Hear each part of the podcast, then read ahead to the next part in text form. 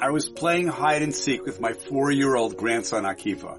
I hid behind this huge tree, here it is, and when he came looking for me, I kept circling it. But he caught me. I knew he couldn't see me, so I said, Kiki, how did you find me? He said, Sava, I saw your shadow. I was like, whoa! Hashem tzilcha al yad yeminecha, David HaMelech tells us in Tehillim Kuf Chaf Aleph. God is your shade on your right hand. The commentators say it refers to Hashem's protection, which is like a shade or a shield from the sun, as the next pasuk says, Yomam Hashemesh lo yakeka, the sun cannot smite you.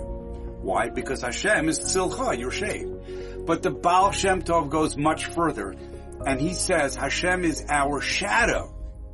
He watches how we behave and treats us the same way, just like our shadow. This is the meaning in Parshas Kedoshim when it says, V'yahavta l'recha kamocha. And then, Ani Hashem. What that means is Hashem is saying, I'm watching how you treat other Jews, V'yahavta l'recha kamocha. And then, Ani Hashem, I'm going to treat you the same way. As we prepare for Rosh Hashanah during Chodesh Elul, it behooves us to recalibrate all of our relationships and improve them, showing our families and friends the love and affection that they deserve. And then, God willing, Hashem will be our shadow and shower us with the same love and affection. Thank you so much.